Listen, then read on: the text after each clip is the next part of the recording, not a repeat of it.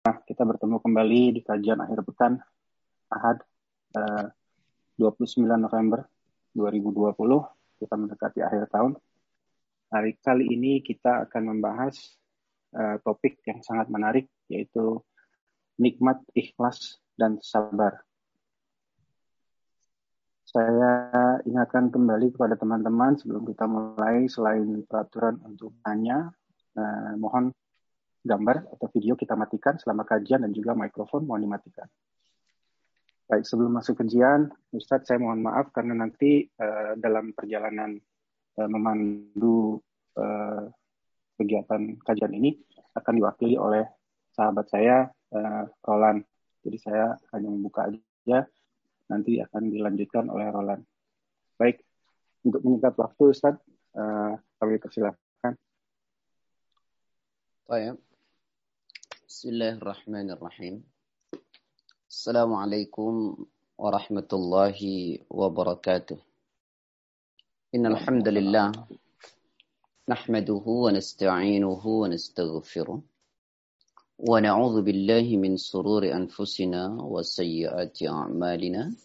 من يهده الله فلا مضل له ومن يضلل فلا هادي له. أشهد أن لا إله إلا الله وحده لا شريك له وأشهد أن محمدا عبده ورسوله لا نبي بعده.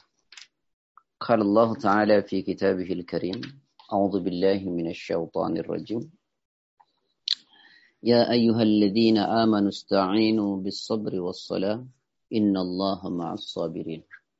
ولا تقولوا لمن يقتل في سبيل الله أموات بل أحياء ولكن لا تشعرون. ولنبلونكم في شيء من. ولنبلونكم بشيء من الخوف والجوع ونقص من الأموال والأنفس والثمرات وبشر الصابرين. الذين إذا أصابتهم مصيبة قالوا إنا لله وإنا إليه راجعون. بعد. الحمد لله. Puji syukur pada Allah. Karena sungguh atas nikmat izin serta karunia-Nya pada malam ini untuk Indonesia siang untuk saudara-saudaraku di UK. Uh, mudah-mudahan dengan bertemunya kita ini dan kita diberi nikmat oleh Allah bertemu uh, pertemuan kita ini sebagai jalan untuk mempermudah jalan kita menuju surganya Allah. Sebagaimana Rasulullah Sallallahu Alaihi Wasallam uh, memberitahu kepada kita dalam satu hadisnya, "Man salaka tariqan yaltamisu fihi ilman, sahalallahu lahu bihi tariqan ilal jannah. Uh, siapa orang menempuh jalan untuk menuntut ilmu Allah, maka Allah kelak akan mempermudah jalan baginya menuju surga. Akhwani wa ikhwati fillah, salawat dan salam senantiasa tercurah pada Rasulullah SAW, pada keluarganya, sahabat-sahabatnya, pengikut-pengikutnya, dan tentu kita semua yang mengikutinya Semoga Allah senantiasa memberikan kita kekuatan untuk senantiasa konsisten dengan sunnah-sunnahnya. Saudara-saudaraku yang saya cintai karena Allah, kita akan berbicara tentang ikhlas dan sabar. Uh, saya akan mulai agak dibalik uh, bicara soal kesabaran dulu. Sabar ini sesuatu yang sangat mudah kita ucapkan berat untuk kita praktekkan, tetapi kenikmatan yang didapat dari sabar itu sangat luar biasa. Sebagaimana seorang ulama pernah mengatakan, As-sabr kas-sabri murrun fi madhaqatih, walakin ahla min al-asal. Sabar itu pahit sekali, ya, pahit sekali. Seperti buah yang paling pahit yang ada di muka bumi ini. Sehingga tak ada seorang pun yang mengkonsumsinya karena pahitnya. Tetapi hasil daripada sabar itu jauh lebih manis daripada madu sekalipun. Berat, tapi hasilnya jauh lebih manis daripada madu sekalipun. Nah, saudara-saudaraku, maka mari kita pahami satu persatu apa sih kenikmatan dari sebuah sabar itu. Apa sih hasil dari sebuah sabar itu. Sebelum kita bicara soal hasilnya, Rasulullah Shallallahu Alaihi Wasallam Eh, pernah menyampaikan dalam satu hadisnya yang sahih Uh, ini banyak ditulis dalam kitab-kitab hadis. Salah satunya Imam Nawawi menuliskannya dalam bab sabar. Ya, tepatnya di hadis yang pertama di bab itu. Kalau dari awal itu hadis urutan nomor 25 dari Abi Malik Al-Haris bin Asim Al-Ash'ari radhiyallahu anhu qala Qala Rasulullah sallallahu alaihi wasallam at-tuhuru syatrul iman alhamdulillah tamla'ul mizan subhanallah walhamdulillah tamla'ani aw tamla'u ma baina as-samawati wal ard was-salatu nurun was-sadaqatu burhanun was-sabru diyaun ini kenikmatan yang pertama. Sabar itu adalah cahaya yang akan menerangi yang pertama orang-orang yang sabar nanti akan mendapatkan cahaya di hari kiamat bagi orang-orang yang sabar. Di mana saat itu keadaan begitu sangat mengerikan, tapi bagi orang yang sabar, maka dia akan mendapatkan cahaya. Begitu juga dalam hidup ini, orang yang sabar itu seperti orang yang hidup dalam keadaan yang sangat terang. Ya, dalam keadaan yang sangat terang. Sehingga mudah sekali melangkah apa pun yang menimpa dirinya. Ya, kejadian-kejadian apa pun yang terjadi pada dirinya buat orang yang sabar ini, dia akan sangat mudah untuk melangkah karena terang. Jalan keluar pun nampak sekali di depan. Nampak. Karena apa? Karena orang yang sabar itu seperti hidup dalam cahaya yang terang. Ya. Tapi orang yang tidak sabar itu seperti orang hidup dalam kegelapan. Sehingga karena hidup dalam kegelapan, melangkah pun sulit. Melangkah kan sangat sulit. Kemudian, bukan hanya kan sangat sulit melangkah, jalan keluar dari setiap persoalan-persoalan yang dia hadapi akan sulit untuk ketemu jalannya. Karena orang yang tidak sabar itu seperti hidup dalam kegelapan. Ya. Banyak sekali fenomena-fenomena, misalnya, mohon maaf sebelum saya teruskan pada bab ini secara khusus. Orang-orang ditimpa satu cobaan itu setidaknya ada tiga macam reaksi. Ya.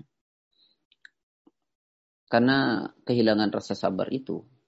Yang pertama misalnya Al-Quran mengatakan, insani a'rada wa na'a bi janibi wa idha massahu syarru kemudian ya'usa. Wa idha massahu syarru kana ya'usa. Apabila kami berikan kenikmatan kepada manusia, Allah berikan kenikmatan kepada manusia. Dia berpaling dan menjauh. Ya, ini orang yang tidak sabar dengan kenikmatan, dia berpaling dan menjauh. Dan apabila kami berikan cobaan, dia putus asa. Ya, dia tidak sanggup menghadapi cobaan. Dia tidak punya sifat sabar. Dia putus asa. Quran surat 17 ayat ke-83. Jadi ada uh, yang pertama orang kalau dikasih nikmat lari dari Allah. Uh, ketika dikasih cobaan, dia putus asa. Ketika dia kasih cobaan, dia putus asa. Ada yang jauh lebih baik daripada itu.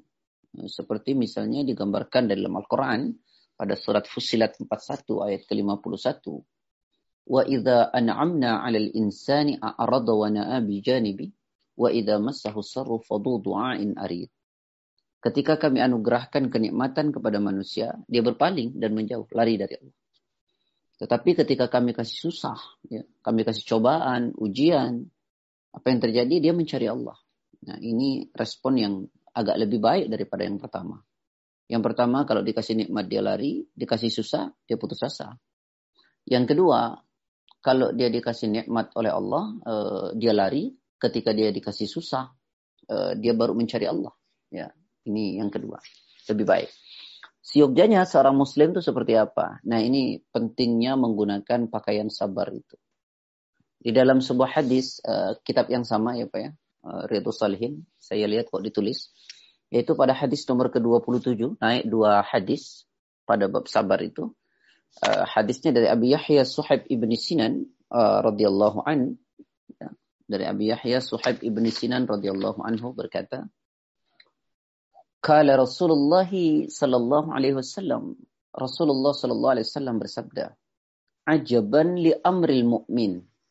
Inna amrahu kullahu lahu khair وليس ذلك لأحد إلا للمؤمن إن أصابته السراء شكر فكان خيرا له وإن أصابته الضراء وإن أصابته ضراء صبر فكان خيرا له Hadis ini diriwayatkan oleh Imam Muslim, sanatnya dari Abi Yahya Suhaib ibn Sinan.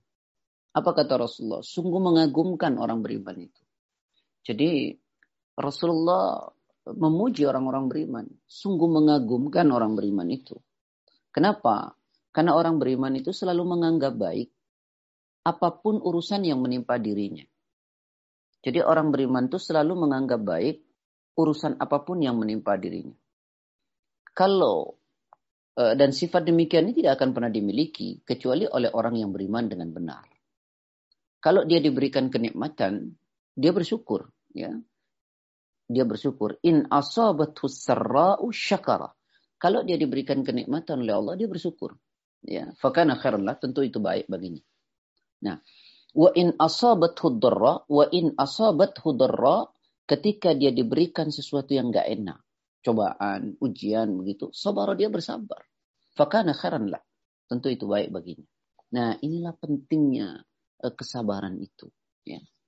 Jadi ikhwani wa ikhwati fillah, sabar itu sangat luar biasa. Ya, perannya buat kehidupan manusia. Nah, ini nikmat-nikmat kesabaran. Jadi dengan sabar satu kita akan mendapatkan cahaya. Ya. Yang kedua, ya, dengan kesabaran itu kita akan mendapatkan akibat yang baik. Ya, dari apa pun yang terjadi pada diri kita.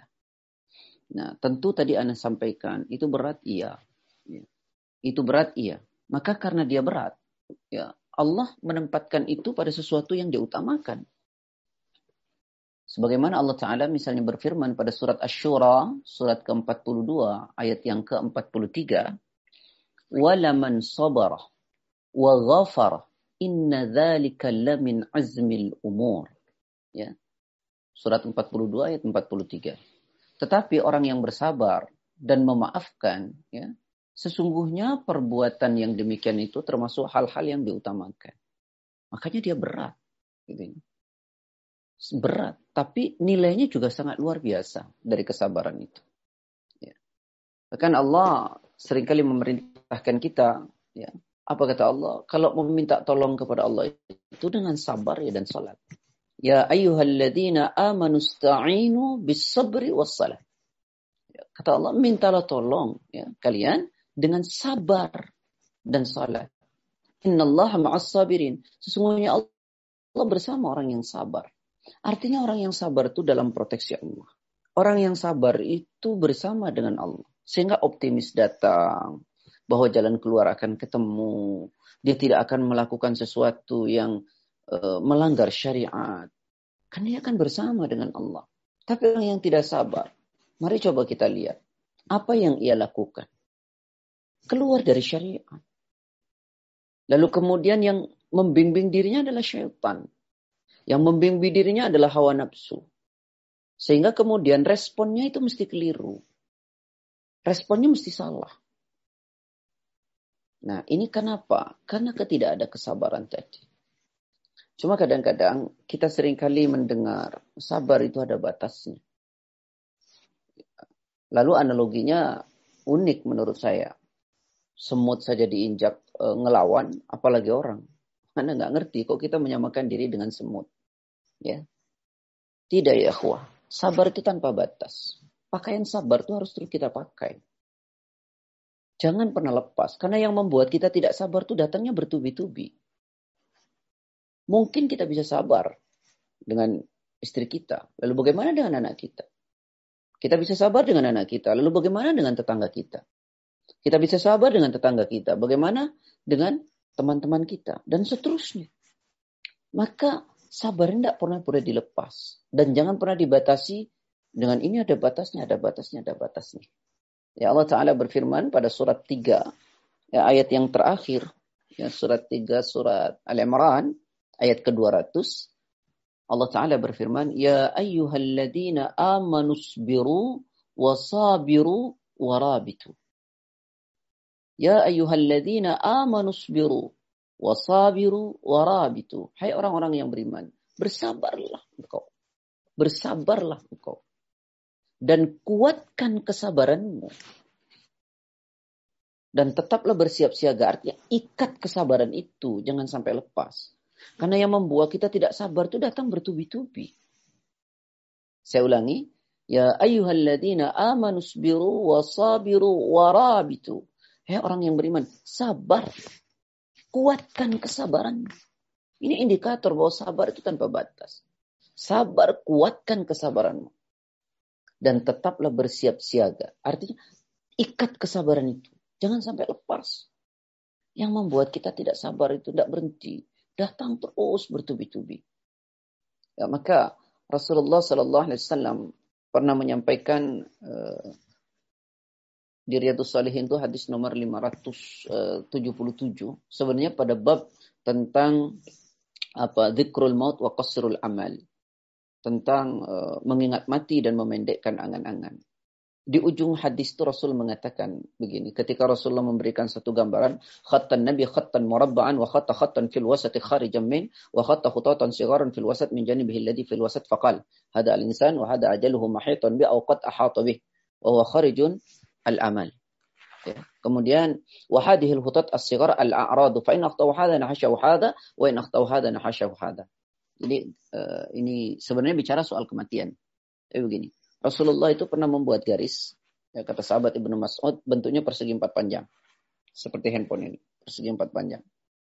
Lalu kemudian ditarik garis di tengah. Panjang sekali sampai lewat dari persegi empat itu. Ya. Lalu kemudian ada garis-garis kecil di tengah. Tiga gitu ya, gambar yang di disampaikan eh, oleh Syekh Saleh Saimin ya. Nah, dalam sarah Riyadhus Shalihin tentu. Nah, garis yang bentuk persegi empat panjang ini kata beliau adalah uh, kematian. Dan manusianya seperti berada dalam persegi empat ini. Ya. Lalu kemudian garis yang panjang lewat dari persegi empat itu adalah angan-angan. Maka dia panjang sekali. Nah, garis-garis yang tiga kecil itu al-a'rad, rintangan hidup. Kenapa dia tiga? Wa in akhtau hadha nahasyaw hadha. Wa in akhtau hadha hadha. Artinya, rintangan hidup itu nggak pernah berhenti. Maka kenapa pakaian sabar tidak boleh berhenti? Kenapa? Karena kau lepas dari satu rintangan ini, cobaan ini, maka sudah ditunggu dengan cobaan yang ini. Kalau rintangan ini kelar, maka sudah ditunggu lagi dengan cobaan yang ini. Itu akan terus terjadi. Maka sabar itu tidak pernah boleh dilepas. Tidak pernah boleh dilepas. Ayo pakai terus pakaian sabar itu. Nah, ikhwah. Tentu kita nanti akan bicara lebih jauh bagaimana caranya bersabar. Jadi saya ulangi, ini keagungan-keagungan sabar yang sudah dua ya. Jadi sabar itu adalah cahaya, ya cahaya. Kemudian sabar itu akan mengantarkan orang pada ketenangan. Kemudian ikhwani wa ikhwati fillah, orang sabar tadi saya sampaikan dia akan bersama dengan Allah dan orang sabar itu akan mendapatkan nilai yang tak terhingga. Nilai yang tidak terhingga nilainya. Kenapa? Allah Ta'ala berfirman pada surat Az-Zumar 39 ayat 10. Innama yuwaffas sabiruna ajrahum bighairi hisab. Innama yuwaffas sabiruna ajrahum bighairi hisab. Sesungguhnya hanya orang-orang yang bersabarlah yang dicukupkan pahala mereka tanpa batas. Sesungguhnya orang-orang yang bersabarlah yang akan dicukupkan pahala mereka tanpa batas. Ya. Nah, sebelum kita jauh berbicara tentang kenikmatan sabar, yang lainnya, eh, saya teringat seorang ulama berkata, salah satunya ditulis oleh Syekh Abdul Adim bin Badawi Al-Khalafi dalam kitab beliau, kalau diterjemahkan 40 karakteristik orang yang dicintai oleh Allah, menurut beliau, sabar itu ada tiga hal. Sabar itu kepada tiga hal. Apa itu? Yang pertama, kita itu mesti sabar terhadap perintah-perintah Allah. Kalau kita tidak sabar dengan perintah Allah, kita tidak bisa lakukan. Perintah Allah itu banyak. Ya, kalau kita nggak sabar, kita nggak bisa lakukan. Ya, ya ikhwah. Maka Rasulullah SAW pernah mengatakan, Ad-dunya mazra'atul akhirah. Dunia ini ladang buat akhirat. Ya. Ada nggak sih orang berladang, bercocok tanam itu nggak capek? Ada nggak sih orang berladang itu nggak lelah? Ada sih nggak orang berladang itu kemudian tidak berkeringat? Tentu tidak ada. Berladang itu capek, lelah, berkeringat. Tapi dia nanti akan memetik hasilnya. Nah dalam keringat, capek, lelah itu di situlah butuh kesabaran kita. Maka ulama berkata, kenikmatan itu tidak pernah bisa diraih dengan kenikmatan. Jadi kenikmatan itu hanya bisa diraih dengan susah payah. Dengan lelah, dengan berkeringat, dengan capek. Baru kita akan petik hasilnya. Ketika kita tidak mau capek, tidak mau lelah, ya bagaimana? Sama dengan ilmu. Ya, tidak ada kesabaran kita tidak dapat. La yustata al ilm birahatil jism. Ilmu itu tidak akan pernah diraih dengan cara memanjakan tubuh. Tidak akan pernah diraih. Nah yang kedua, kesabaran kita terhadap larangan-larangan Allah. Kata Syekh Abdul ya, dalam kitabnya. Kesabaran kita terhadap larangan-larangan Allah. Larangan Allah ini banyak. Kalau kita nggak sabar, pasti akan kita lakukan. Nah di sini butuh kesabaran. Ya, sabar terhadap larangan-larangan Allah. Ya, ini tidak boleh, minum tidak boleh, berzina tidak boleh, eh, berucap kata yang tidak baik tidak boleh, dan seterusnya dan seterusnya. Ya. Kemudian yang ketiga adalah sabar terhadap takdir-takdirnya Allah. Ya, sabar terhadap takdirnya Allah. Ya. Kenapa? Karena sesungguhnya takdir yang diberikan oleh Allah itu tidak selalu ya yang menurut kita menyenangkan, tapi tentu baik menurut Allah ya. Cuman tidak menyenangkan menurut kita, tapi tentu baik menurut Allah. Ya, asa an takrahu syai'an wa khairul lakum wa asa an tuhibbu syai'an wa syarrul lakum wallahu ya'lamu wa antum la ta'lamun. Boleh jadi sesuatu yang kita anggap baik tidak baik di mata Allah. Dan boleh jadi sesuatu yang tidak baik menurut kita tapi tidak baik menurut Allah, terbaik menurut Allah. Allah Maha mengetahui sedangkan kita tidak tahu apa-apa. Ya. Nah, ikhwani wa ikhwati fillah. Jadi kembali, jadi ini keagungan-keagungan sabar. Ada lagi Rasulullah SAW pernah mengatakan, Ya, dalam sebuah hadis yang agak lumayan panjang, di ujung tuh ada Rasulullah mengatakan begini, "Wa ma u'tiya ahadun ata'an khairan wa awsa'a minas sabr." Jadi ceritanya itu panjangnya begini. Hadis ini dari Abi Sa'id, Sa'di ibni Malik ibni Sinan al-Khudri. Ya. Bunyinya begini. An Abi Sa'id Sa'di ibn uh, Sa'di ibni Malik ibni Sinan al-Khudri radhiyallahu anhuma Ya, semoga Allah meridai keduanya anna nasan minal ansar sa'alu Rasulullah sallallahu alaihi wasallam fa'atahum thumma sa'aluhu thumma sa'aluhu fa'atahum hatta nafida ma 'indah فقال لهم حين أنفق كل شيء بيده ما يكون عندي خير فلن أدخره عنكم jadi ada satu riwayat begini sekelompok orang Ansor itu datang kepada Nabi mereka minta sesuatu kepada Nabi fa'atahum diberi oleh Nabi Kemudian mereka minta lagi, sudah diberi. Nabi kasih lagi. Nah, ketika Nabi sudah memberi mereka, Nabi memberi nasihat. Maka di sini kalau kita ada orang minta-minta, kita kasih lalu kita kasih nasihatnya. Jangan eh, kita belum ngasih tapi kita sudah memberi nasihat. Itu yang tidak tepat. Apa nasihat Nabi? Nah, salah satu isinya itu adalah sabar. Apa nasihat Nabi kepada orang-orang yang minta itu? Yang pertama, wa may yasta'fif. Siapa orang menjaga kehormatannya, maka Allah akan jaga kehormatan. Artinya, jangan hinakan dirimu dengan minta-minta. Ya, muliakan dirimu. Jadi kalau kau jaga kehormatanmu, Allah yang akan jaga. Wa may. Siapa orang merasa cukup, maka akan dibuat cukup oleh Allah.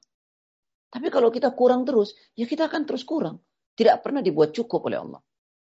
Ya, maka kalau kita merasa cukup akan dibuat cukup oleh Allah. Caranya cuma seperti apa gitu ya. Ada dalam satu hadis misalnya uh, Allah Taala berfirman, uh, terjemahnya kira-kira begini, luangkan atau sibukkan dirimu ya dengan ibadah. Sibukkan dirimu dengan ibadah, maka Allah akan tutupi dirimu dari rasa kekurangan dan Allah akan buat kamu merasa cukup. Tapi barang siapa yang tidak menyibukkan diri dengan ibadah, maka Allah tidak akan pernah tutupi dia dengan rasa kekurangan. Dan anehnya orang ini makin akan dibuat sibuk dengan urusan dunianya. Gitu ya.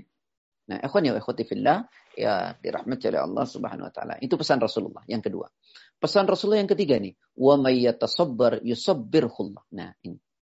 Jadi, kalau kita mau bersabar, Allah akan buat sabar.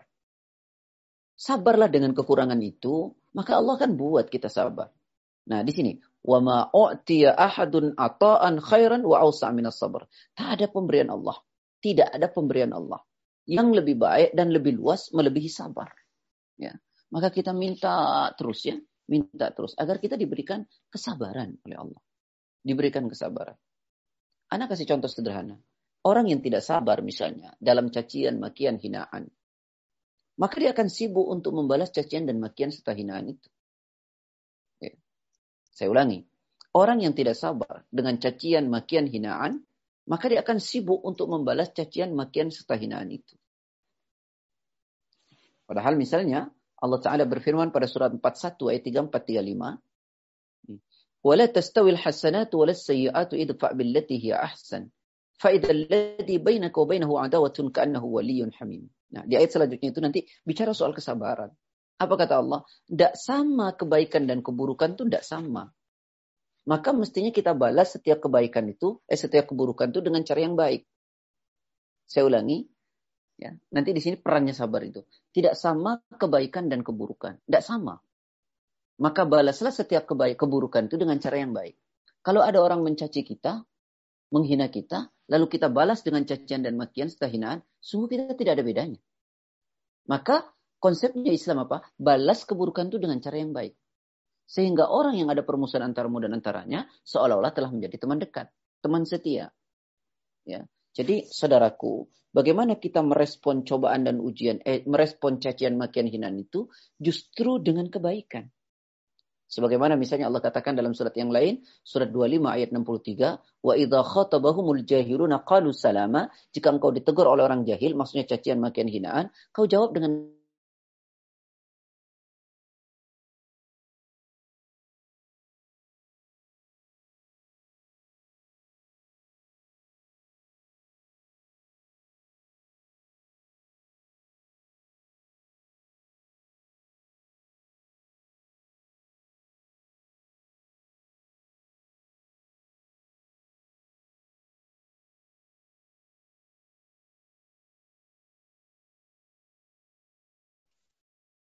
Assalamualaikum Ustadz. Sepertinya tadi ada koneksi terganggu. Baik, baik. Boleh, sudah bisa diteruskan? Bisa Ustadz, insya Allah. Astamir ya, kita teruskan ya, ya. Uh, saudara-saudaraku yang saya cintai karena Allah, jadi itulah pentingnya uh, sebuah kesabaran. ya Walaupun nanti kita uh, belum dibahas bagaimana sih caranya bersabar gitu. Jadi ikhwani wa ikhwati fillah ada satu contoh yang sangat luar biasa ya. Nah, tadi saya katakan bahwa pemberian Allah yang sangat luar biasa itu adalah sah, sabar. Ada satu contoh luar biasa tentang uh, seorang wanita yang menjadi ahli surga. Ya, wanita ahli surga. Apa yang mengantarkan dia ke surga? Karena kesabaran. Karena kesabaran. Ada satu riwayat begini. Uh, dari Atta bin Abi Rabah. Ya, dari sahabat Atta bin Abi Rabah. Kata beliau begini. An Atta ibni Abi Rabah dari Atta bin Abi Rabah. Qala berkata Atta bin Abi Rabah. Qala li Ibnu Abbas. Kata beliau. Telah berkata kepadaku Ibnu Abbas. Kata sahabat Atta bin Abi Rabah. Jadi Ibnu Abbas menuturkan kepada beliau. radhiyallahu anhuma semoga Allah meridhai keduanya. Yaitu sahabat Atta dan Ibnu Abbas. Apa kata Ibnu Abbas kepada sahabat Atta? Ala urikah imra'atan min ahli jannah. Saudaraku Atta, Mau tidak kamu kuberitahu tentang orang yang akan menjadi penghuni surga? Tentang seseorang wanita penghuni surga. Wanita penghuni surga. Fakultu, kata sahabat Atta. Lalu saya jawab, Bala, ya saya ingin tahu. Kala, kemudian Ibnu Abbas berkata, Hadihi al-mar'atu sauda'uh. Wanita penghuni surga ini adalah wanita yang berkulit hitam. Wanita berkulit hitam. Bagaimana ceritanya? Atatin Nabi sallallahu alaihi wasallam. Nah, satu ketika wanita ini datang kepada Nabi Muhammad sallallahu alaihi wasallam. Faqalat dan wanita ini ngadu kepada Nabi. Apa kata wanita ini? Inni usra wa inni atakashaf. Ya Rasulullah, aku ini wanita yang sedang mengidap penyakit. Penyakitnya itu ayan. Penyakitnya ayan. Dan kalau penyakitku anfal, maka pakaianku tersingkap. Sehingga tentu auratnya jadi nampak. Lalu wanita ini minta kepada Rasulullah. Apa permintaan dia? Renungkan. Allah ta'ala li. Ya Rasulullah. Tolong doakan dong kepada Allah. Untukku. Maksudnya agar aku diberikan kesembuhan. Tolong doakan kepada Allah ya Rasulullah. Lalu kemudian uh, Rasulullah berkata kepada wanita ini, apa kata Rasulullah? Rasulullah memberikan dua pilihan. Yang pertama, in syi'ti soberti walakil jannah. Saudaraku, jika engkau mau bersabarlah dengan penyakitmu, maka surga untukmu. Jika engkau mau bersabarlah dengan penyakitmu, maka surga untukmu. Wa in syi'ti, pilihan kedua kata Rasulullah, jika engkau mau, da'autullah ta'ala ayyu'afiyaki. Jika engkau mau, maka ya kata Rasulullah, aku doakan kepada Allah. Semoga Allah memberikan kesembuhan. Apa yang dipilih oleh wanita ini? Faqalat, wanita ini memilih apa? Asbiru. Kalau gitu saya milih sabar aja ya Rasulullah. Saya milih sabar aja ya Rasulullah.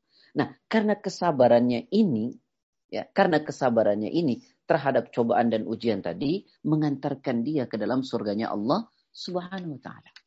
Jadi kesabaran ini menggiring orang, membawa orang kepada sebuah eh, apa namanya? pada surganya Allah dengan kesabaran. Lalu kemudian eh, ikhwani wa apa yang akan menjadikan kita tidak mau sabar? Ya, tidak mau sabar.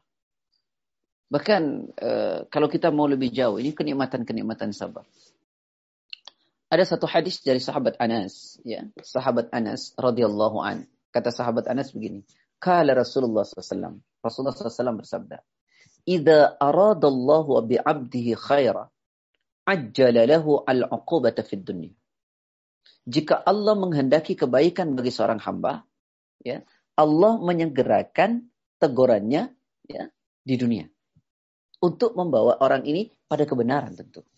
Wa idza aradallahu bi 'abdihi asyar amsaka anhu bi dambihi hatta yuwafiya bihi yaumal qiyamah. Jika Allah menghendaki kejelekan pada seseorang, maka Allah menahan ya balasan bagi dosanya itu ya sampai nanti diberikan di hari kiamat. Ya. Wa qala Nabi SAW dan Nabi mengatakan inna 'idzamal jaza' ma'idzamal bala.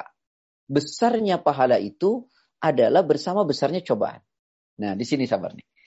Wa inna Allah Ta'ala idza ahabba qauman ibtalahum faman radiya falahu ridha wa man sakhita.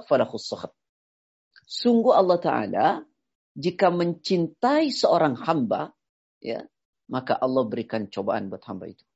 Ya. Kadang Allah berikan cobaan, datangkan cobaan oleh Allah. Barang siapa ridha ya dengan cobaan Allah, maka ridha Allah bagi orang itu.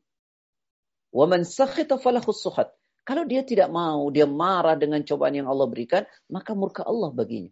Hadis ini diriwayatkan oleh Imam Tirmidzi. Ulama mengatakan hadis ini hadis uh, hasan. Nah, ikhwani wa ikhwati fillah. Ah, inilah kesabaran-kesabaran. Dan banyak sekali Rasulullah sallallahu alaihi wasallam ya memberikan contoh tentang kesabaran beliau sendiri yang sangat amat luar biasa yang mungkin kita agak berat untuk uh, apa namanya uh, mencontohnya, tapi ini kita juga perlu tahu tentang bagaimana kesabaran-kesabaran Rasulullah. Satu contoh misalnya uh, dalam satu hadis yang diriwayat uh, berjalur dari Anas, ya hadis ini mutafakun alaih. Ya, Rasulullah SAW mengalami hal yang dilihat oleh Anas dan dituturkan oleh Anas. Apa kata Anas? kuntu amshi ma'a Rasulillah sallallahu alaihi wasallam. Satu waktu saya berjalan-jalan dengan Nabi. Saya jalan-jalan dengan Nabi. Wa alaihi burdun najraniyun ghalidul khasyah. Jadi saat saya jalan-jalan itu eh, Nabi memakai sal ya, memakai apa penutup begini, sal yang buatan dari negeri Najran. Dan ujung-ujungnya itu kasar. Ujung-ujungnya kasar. Kemudian Fadrakahu a'rabiyun fajabadahu biridaihi jabdatan syadidatan. Lalu didekati oleh orang Arab Badui, orang-orang yang tinggal e, berpindah-pindah ya, di gurun-gurun gitu. Lalu Nabi didekati, lalu Nabi ditarik salnya itu jabdatan syadidatan dengan tarikan yang sangat keras. Coba kita renungkan baik-baik saudaraku jika itu terjadi pada kita. Punya nggak kita sifat sabar itu? Ditarik dengan tarikan yang sangat keras.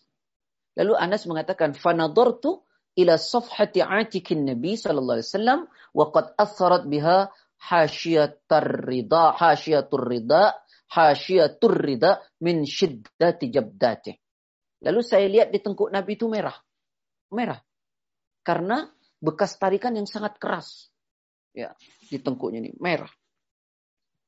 Nabi marah kah? Tidak tuh. Lalu orang ini setelah menarik sampai merah, Lalu dia bilang, Ya Muhammad murli min malillahi alladhi indak. Kalau saya terjemahkan bebas ini, Muhammad, kasih saya uang dong. Sudah narik sampai keras, lalu merah tengkuk Nabi. Setelah itu dia minta uang. Apa respon Nabi? Masya Allah, luar biasa. Ini kesabaran yang sangat luar biasa. Apa respon Nabi? Faltafata ilaih. Lalu Nabi melirik orang itu. Fadahik. Nabi tersenyum. Tidak hanya tersenyum Nabi. Nabi berkata thumma, uh, kepada sahabat Anas, Thumma amaro lahu. Jadi Nabi memerintahkan kepada Anas agar orang itu diberikan apa yang dia minta. Ini kesabaran yang sangat luar biasa. Makanya salah satu indikator kalau kita lihat ya, salah satu indikatornya orang bertakwa itu di dalamnya itu ada kesabaran. Di dalamnya itu ada kesabaran. Ya, seperti misalnya uh, di dalam Al-Quran pada surat 3 ayat 134 Allah Ta'ala berfirman ya alladzina yunfiquna fis sarra'i wad dharra'i wal kadhimin al ghaidha wal 'afina 'anil nasi wallahu yuhibbul muhsinin. Apa kata Allah? Orang-orang bertakwa itu satu orang yang dermawan orang yang mau menafkahkan hartanya baik dalam keadaan lapang maupun sempit yang kedua, siapa? Orang yang mampu menahan amarah. Kesabaran. Kesabaran. Lalu, orang-orang yang mau memaafkan. Pemaaf itu. Nah, kembali, saudara-saudaraku yang dirahmati oleh Allah. Ada juga satu contoh. ya Satu contoh. Eh, saya lebih senang memberi contoh-contoh apa yang dilakukan oleh Rasulullah tentang kesabaran itu. Ya, ada satu ketika contoh ini juga dituturkan oleh sahabat Anas. Kata sahabat Anas begini, Marran Nabi sallallahu alaihi wasallam satu ketika Nabi eh, jalan ala imra'atin tabka 'inda qabrin. Ya, Nabi kemudian uh, melewati seorang wanita, seorang ibu yang sedang menangis di tepi kubur. Dia baru uh, keting, uh, meninggal anak laki-lakinya. Ya. Faqala, lalu Nabi berkata kepada ibu ini dengan lembut. Apa kata Rasulullah? Ittaqillaha wasbiri. Ibu bertakwa kepada Allah dan sabar ibu. Sabar. Apa yang dilakukan oleh ibu itu? Faqalat ilaika anni. Apa ya? Kalau diterjemahkan. Sana-sana kamu. Pergi. Fa innaka lam tusab bi musibati. Karena kamu tidak ditimpa musibah sebagaimana musibah yang menimpa diriku. Kata ibu ini. Sudah pergi sana. Walam ta'rifu tapi ibu itu tidak tahu kalau itu Rasulullah. Lalu dia datang kepada Rasulullah, ya, tidak didapati penjaga eh, di rumah Rasul. Lalu Rasulullah berkata dengan lembut kepada ibu itu. Apa kata Rasulullah? Ya, innamas sabru inda sadmatil ula. Sesungguhnya sabar itu ibu pada benturan pertama. Nah, ikhwani wa ikhwati fillah.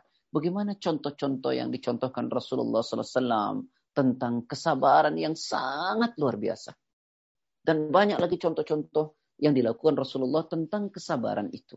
Salah satu contoh misalnya, uh, ini dituturkan oleh Aisyah. Ma daraba Rasulullah sallallahu alaihi wasallam biyadaihi syai'un qat. Ya. Jadi begini. Ma daraba Rasulullah sallallahu alaihi wasallam syai'an qattu biyadih. Rasulullah itu tak pernah memukul sesuatu dengan tangannya. Wala khadiman, tak pernah juga pada pembantunya. Wala zaujatan, tak pernah juga pada istrinya illa ayyujahida fi sabilillah kecuali dalam jihad di jalan Allah. Nah di sini bentuk sabar yang sangat luar biasa nih. Apa? Wa manila minhu syai'un qattu fayantakum min sahibih illa ayyun tahaka syai'un min maharimillah taala fayantakimullah. Jadi saya terjemahkan ujungnya. Rasulullah itu tidak pernah membalas kalau dirinya yang disakiti. Ya. Baru Rasulullah itu kemudian eh, apa ya menjelaskan menyampaikan kalau itu yang disakiti yang dihina itu agama. Kalau pribadinya Rasulullah tidak pernah. Tidak pernah. Ya tidak pernah Rasulullah. Marah. Kalau pribadinya yang disakiti. Nah saudara-saudaraku yang dirahmati oleh Allah Subhanahu wa taala jadi kesabaran itu sangat penting ya sangat penting. Dan keagungan-keagungan sabar tadi Anda sudah sampaikan ya banyak sekali eh, tentang uh, apa keagungan-keagungan sabar yang mesti kita apa pegang dan kita pakai ya. Karena gini ya ikhwah. Kadang-kadang Allah itu kalau menghendaki kebaikan buat kita, kadang-kadang kita dicoba. Maka senjata yang paling utama kita gunakan adalah kesabaran itu. Nah, tentu bicara tentang keagungan sabar banyak sekali, tapi saya lebih tertarik ya bagaimana sih caranya kita bersabar. Itu yang lebih menarik. Ya, jadi keagungan sabar tadi sudah saya sampaikan beberapa hal. Sabar itu adalah cahaya. Orang bersabar akan bersama dengan Allah. Sabar itu mengantarkan orang ke surga dan seterusnya tadi yang Anda sampaikan. Nah sekarang, ikhwah, gimana sih caranya? Agar kita bisa menjadi orang yang bersabar. Ini yang penting sekali.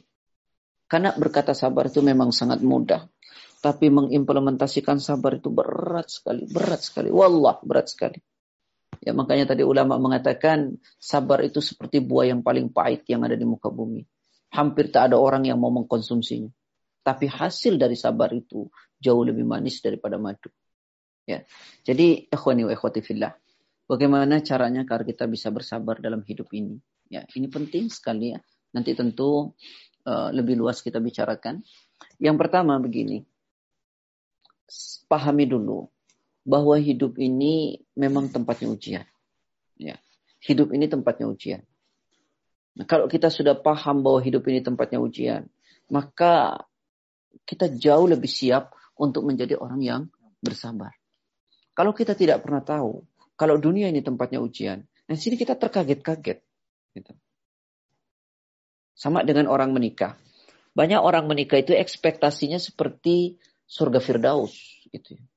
Karena dia tidak tahu ketika ada guncangan sedikit saja dia akan nyerah. Tapi jika orang tahu bahwa dalam rumah tangga itu ada ujian, maka dia jauh lebih siap. Ya, jauh lebih siap. Sama dengan kita sekolah, ya ikhwah. Kita sekolah, kita tahu ada ujian di sekolah itu. Namanya sekolah ya pasti ada ujian. Ya dia siap, nggak kaget. Gitu. Tapi kalau dia tidak tahu, nah ini yang membuat orang kaget kadang-kadang. Ya, jadi saya ingin ulangi, mesti kita tahu bahwa hidup ini memang tempatnya ujian. Ya, sebagaimana Allah Taala berfirman misalnya dalam surat Al-Muluk, ya, "Alladzi khalaqal mauta wal hayata liyabluwakum ayyukum ahsanu amala." Dialah Allah yang telah menciptakan mati hidup datang silih berganti untuk apa? Untuk menguji kalian. Siapa di antara kalian yang terbaik amalannya? Jadi hidup ini memang ujian. Hidup memang ujian. Nah, di sini nanti kita akan jadi sabar. Oh iya, kalau saya diberi ujian dan cobaan, ya memang ini tempatnya gitu. Sehingga kita sudah tahu, ya, emang ini tempatnya. Kemudian kita menjadi sabar. Ya. Nah, kemudian yang kedua, yang perlu kita pahami adalah uh, agar kita bisa menjadi orang yang sabar. Apa pun yang terjadi ini ya ikhwani wa ikhwati fillah adalah takdir yang telah ditentukan oleh Allah.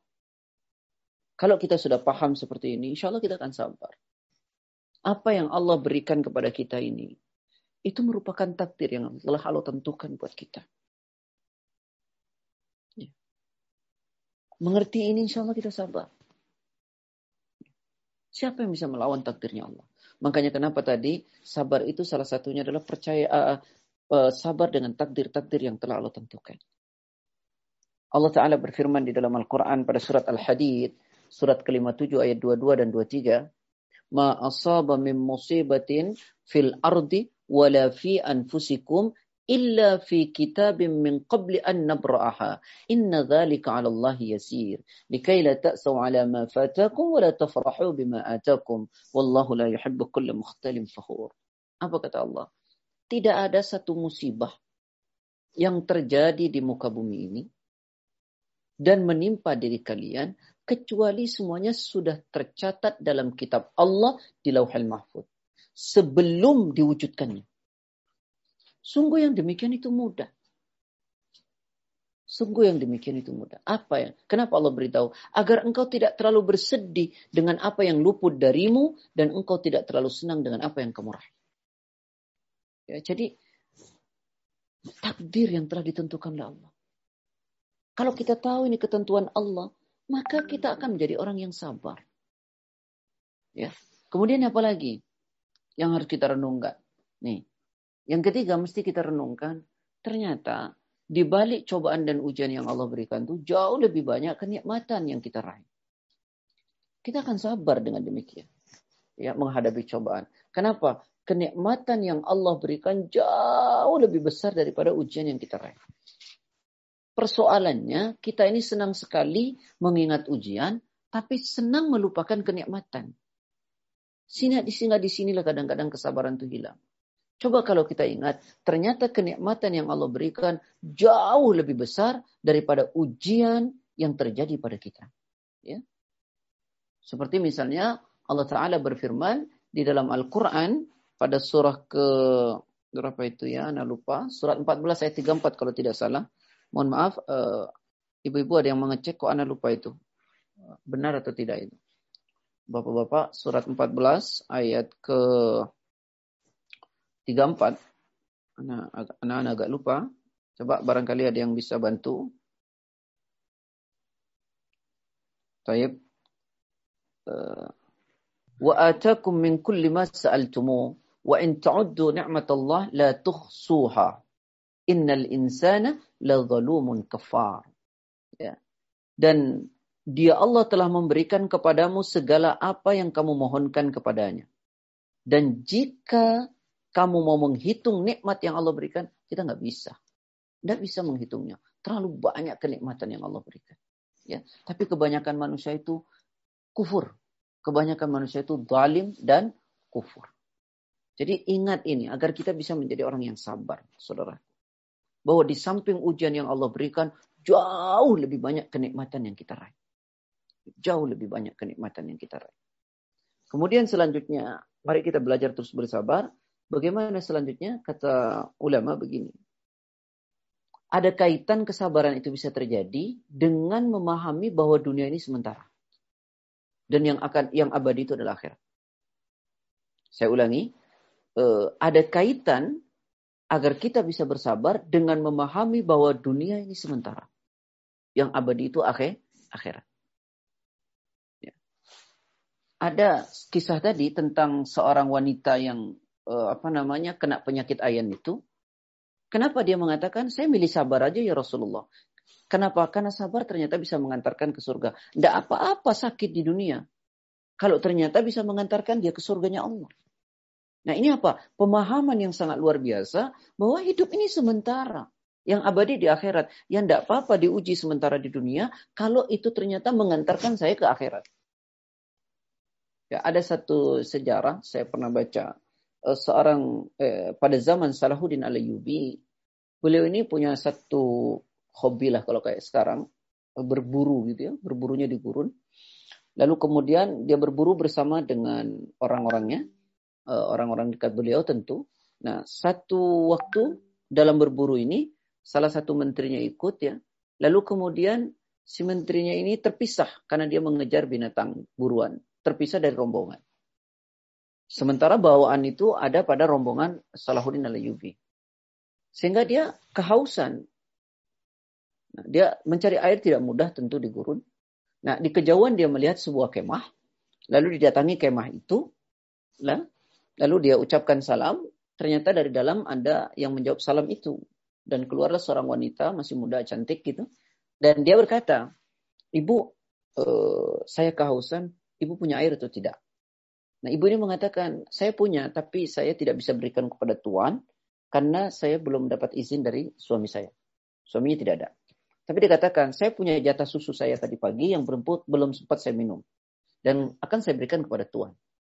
Lalu kemudian eh, diambillah susu itu dan diberikan kepada Tuhan ini, kepada orang ini. Lalu setelah Tuhan ini meminum dan ucapkan terima kasih, hendak pergi, tiba-tiba datanglah seorang tua, mohon maaf, yang berkulit hitam, dia datang berkuda sangat kencang, sampai ke kemah itu, ditariknya wanita itu ke dalam. Rupanya ini suaminya. Nah dia dengar dari luar, istrinya ini marahin sangat luar biasa. Dengan cacian dan makian hinaan. Tapi wanita ini diam. Lalu laki-laki ini pergi lagi. Nah setelah pergi, lalu kemudian e, perempuan ini biasa saja. Lalu si menteri ini berkata, apa katanya? Ibu, sungguh aku kasihan kepada engkau. Kau masih muda, cantik, bersuamikan yang sudah tua dan temperamen. Kalau bahasa Indonesia gitu ya. Apa yang kau inginkan? Nah, wanita ini berkata, Tuhan, saya sungguh lebih kasihan kepada Tuhan. Bagaimana Tuhan ingin memisahkan seorang istri dari suaminya? Tuhan, nah ini catat nih, bahwa hidup sementara. Tuhan, tidak bolehkah saya bersabar dengan cobaan dan ujian yang saya terima ini di dunia untuk mendapatkan surganya Allah. Tuhan, tidak bolehkah, tidak bolehkah saya bersabar terhadap cobaan yang saya terima dari suami saya untuk mendapatkan surganya Allah. Memahami itu. hidup ini sementara. Yang abadi itu akhirat. Ya. Untuk memahami, mohon maaf kalau boleh saya tambahkan sedikit. Hidup itu sementara bagaimana maksudnya? Ya.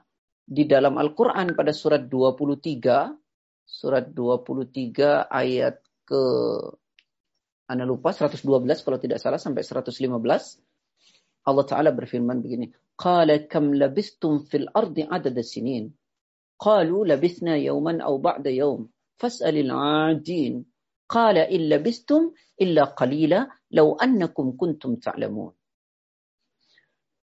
Allah berfirman, berapa lama sih kalian tinggal di dunia? Mereka menjawab, kami tinggal di dunia sehari atau setengah hari. Allah Ta'ala berfirman, tanyakan kepada mereka yang berhitung. Akan tetapi kalian hidup di dunia ini hanya sebentar. Jangankan satu hari, setengah hari pun tidak. Seandainya kalian mengerti. Seandainya kalian mengerti. Maka apakah kita mau tukar ya akhi? Kesabaran, eh, mau tukar kebahagiaan abadi di akhirat dengan kesenangan di dunia, lalu kemudian kita akan kehilangan kesabaran itu. Maka pahami ya saudara-saudaraku yang saya cintai karena Allah eh, apa namanya eh, hidup ini sebentar. Jadi kalau kita diuji ya sabar, sabar ya. Bagaimana sabar itu? Ya, nah di, dilakukan dengan benar gitu. Saudara-saudaraku yang saya cintai karena Allah. Lalu bagaimana lagi Ustaz? Cara kita bersabar itu. Begini. Apa namanya? Ada ayat dalam Quran, ini renungkan bahwa ternyata kesabaran itu mengantarkan orang kepada surga. Yang tadi sudah saya jelaskan. Ya. Jadi ingat ini, maka kita akan sabar. Ingat bahwa kesabaran itu mengantarkan orang kepada surganya Allah. Am hasibtum an tadkhulul jannah wa lamma ya'tikum. Apakah kalian mengira akan masuk surga? Padahal belum datang kepada kalian cobaan sebagaimana telah datang pada orang-orang terdahulu. Nah, menghadapi cobaan itu butuh kesabaran. Kemudian selanjutnya apa lagi?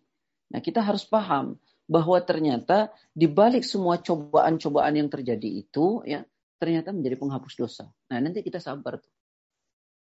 Karena tidak ada yang Allah berikan kepada kita ini kecuali mengandung hikmah baik buat kita.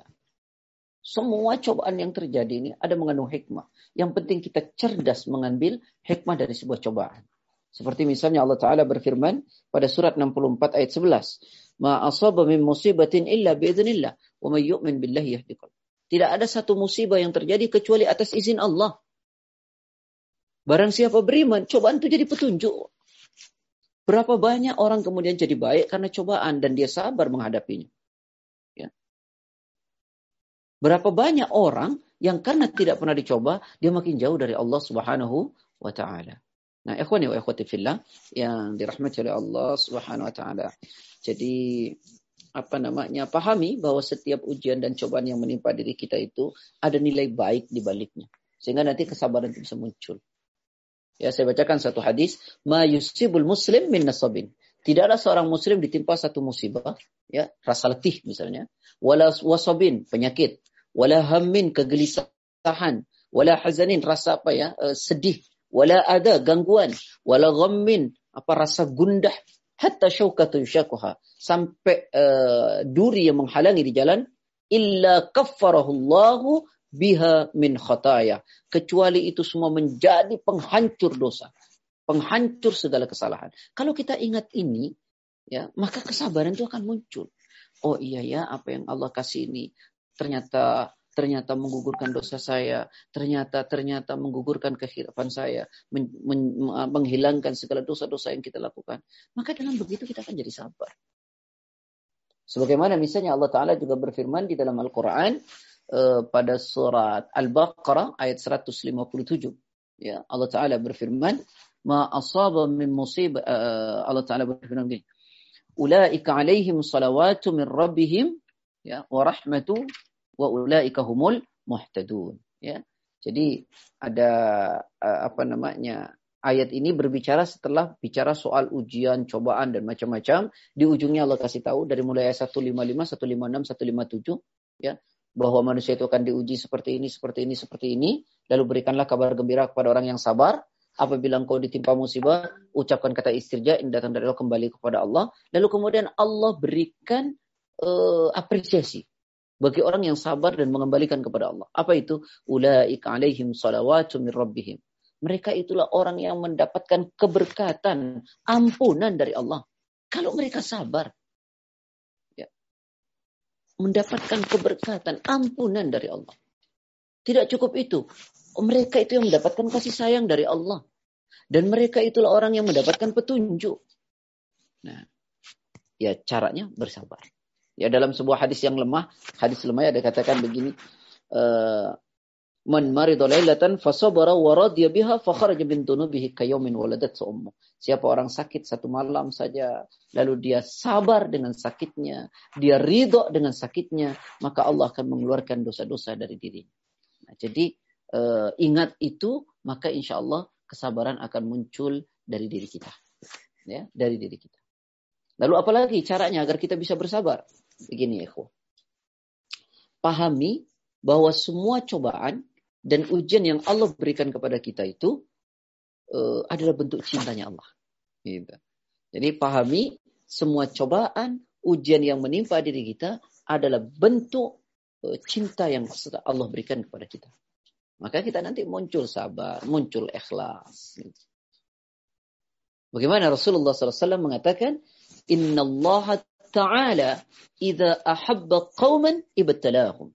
Faman radiya falahu ridha. Wa sakhita falahu sukhat. Sungguh Allah Ta'ala jika mencintai seorang hamba, maka Allah ya memberi cobaan kepada hamba itu. Kalau hamba itu ridha, maka ridha Allah baginya. Kalau hamba itu marah, maka murka Allah baginya. Jadi seperti itu ya ikhwah. Nah, sedikit sekelumit bicara tentang kesabaran secara umum. Ya, Bapak Ibu, uh, sampai jam berapa ini? Um, uh, sudah tanya ya, jawab? Ya, insya Allah sebisanya Ustadz. sebisanya Ustadz. Kalau dibaca kitabnya lama Pak, panjang sekali Pak. Uh, biasanya kita ada tanya jawab sekitar setengah jam atau 45 ya. menit Ustaz. Silakan. Sekarang sudah satu jam Anda sampaikan, silakan tanya jawab. Jazakallah khair Ustaz atas uh, ilmu dan kajiannya. Mungkin kita bisa langsung share uh, pertanyaan yang masuk Ustaz. Ayo, fadal. Mohon maaf sebentar Ustaz.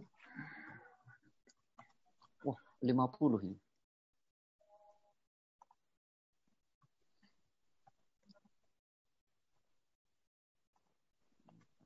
Ini ada saya share pertanyaan yang pertama Ustadz. Um. Bismillah. Semoga Ustadz selalu dijaga oleh Allah Azza wa Jalla. Mohon nasihatnya Ustadz, jika kita mendengar perkataan atau kalimat yang kurang enak didengar tentang kita, sehingga kita merasa terganggu. Dan kita tahu, jika kita merespon saat itu akan kurang baik. Bolehkah kita meninggalkan mereka yang berbicara kurang baik itu, menjaga jarak dengan mereka, sehingga kita bisa menata hati kembali? Ikhwani wa ikhwati fillah. Saya mungkin agak sedikit panjang ini bicara soal apa pertanyaan menjadi pertanyaan ukhti atau uh, akhi. Ikhwah, yang pertama saya ingin mengajak saya pribadi dan saudara-saudara saya yang saya cintai karena Allah. Menjaga lisan itu penting. Ulama itu berkata begini, ada orang berbicara itu yang pertama mikirnya belakangan. Sudah bicara baru mikir, nyakiti orang atau tidak. Ada orang bicara itu mikir lebih dulu. Ya, mikir lebih dulu. Sehingga hati-hati dia. Takut bicaranya itu menyakiti orang. Yang ketiga, ada orang bicara nggak pernah mikir. Orang nggak pernah mikir dalam berbicara. Nah, itu yang paling berbahaya. Asal bicara. Ingat saudaraku, Rasulullah itu pernah mengatakan di dalam kitab Riyadhus Salihin hadis nomor 631 sanatnya dari Abi Umamah eh dari Jabir. An Jabir radhiyallahu anhu qala qala Rasulullah sallallahu Inna min ahabbikum ilayya wa aqrabikum minni majlisan yawmal qiyamati ahasinukum akhlaqa. Wa inna abghadakum ilayya wa ab'adakum minni majlisan yawmal qiyamati athartharuna wal mutashaddiquna wal mutafahhikun. Qalu wa laqad alimna athartharuna wal mutashaddiqun famal mutafahhikun qala al mutakabbirun. Kata Rasulullah, sungguh orang yang paling aku benci itu adalah orang yang dan paling jauh dengan tempat duduknya denganku kata Rasulullah, orang yang paling aku benci dan orang yang paling jauh tempat duduknya denganku nanti di hari kiamat, satu adalah orang yang paling banyak bicara. Yang kedua, orang yang kalau bicara itu suka dibuat-buat. Yang ketiga orang yang bermulut besar. Sahabat bertanya, kami tahu ya Rasulullah, ya, kecuali orang yang disebut bermulut besar. Nabi mengatakan itu adalah orang sombong. Jadi hati-hati dalam bicara ini ya, hati-hati dalam bicara. Ini bagi kita dulu, nanti baru masuk ke dalam pertanyaannya gitu. Rasulullah SAW juga mengatakan hadis dari Ibnu Umar, walaupun ulama berbeda pendapat soal validitas hadis ini. Maksudnya validitas itu sahih atau tidak, gitu. Hasan, sahih. Tapi tidak tidak maudhu, eh, tidak daif. Eh, tidak maudhu, tidak palsu. Eh, hadisnya dari Ibnu Umar begini. La tuksirul kalam bi ghairi dzikrillah. Jangan kalian banyak bicara selain bicara yang mengingatkan kita kepada Allah. Fa inna kathratal kalam bighairi dzikrillah qaswatun lil qalb.